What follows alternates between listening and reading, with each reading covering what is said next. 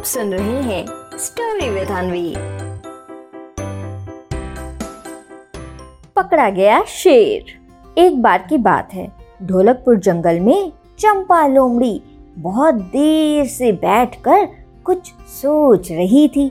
फिर अचानक से उठते हुए खुद से चंपा लोमड़ी बोलती है हम्म, बहुत हो गया इस तरह से रहना।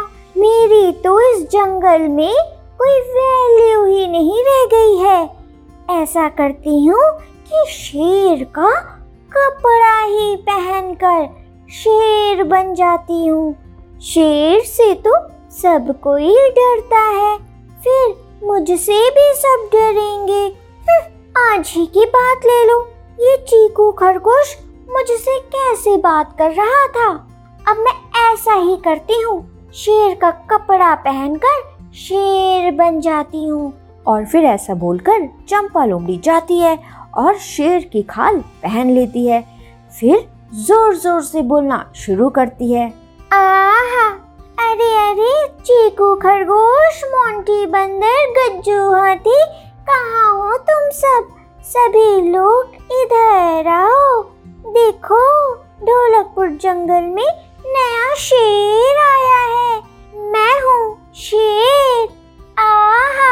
चंपा लोमड़ी की आवाज़ सुनकर रुस्तम शेर, मोंटी बंदर, चीकू, खरगोश, गज्जू हाथी वहाँ पर पहुँचते हैं। जंगल में नए शेर को देखकर मोंटी बंदर कहता है हाँ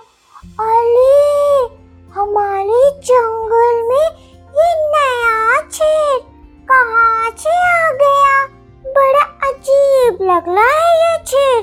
छोटा है और कितना दुबला ऐसा भी कोई शेर होता है क्या भला? अरे गज्जू दादा, देखो देखो, दुबला पतला छोटा शेर। मोंटी बंदर ये बोल ही रहा था कि तभी गज्जू हाथी कहता है, नहीं नहीं मोंटी बंदर, मुझे तो ये शेर असली नहीं लगता। चलो, वैसे अभी पता चल जाएगा कि कौन असली है और कौन है नकली। इसके बाद गज्जू हाथी एक बड़ा सा गड्ढा बनाता है और रुस्तम शेर और उस नए शेर को उसे पार करने को कहता है। रुस्तम शेर तो ढोलकपुर जंगल का राजा था और वो बहुत बड़ा और ताकतवर भी था।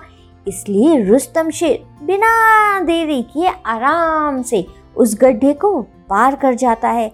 लेकिन नया शेर जैसे ही उस गड्ढे को पार करने के लिए जाता है, वो उस गड्ढे में गिर जाता है।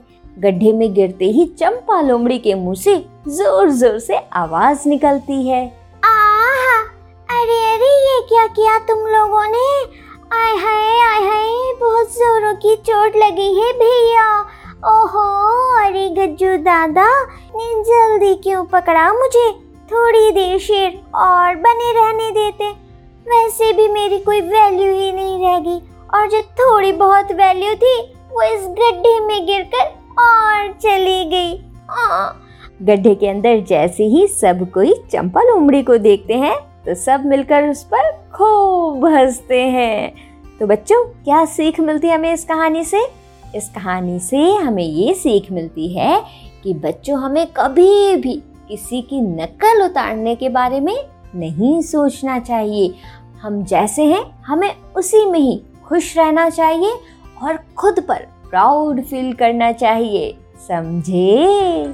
आप सुन रहे थे स्टोरी विद अनवी अनवी के साथ।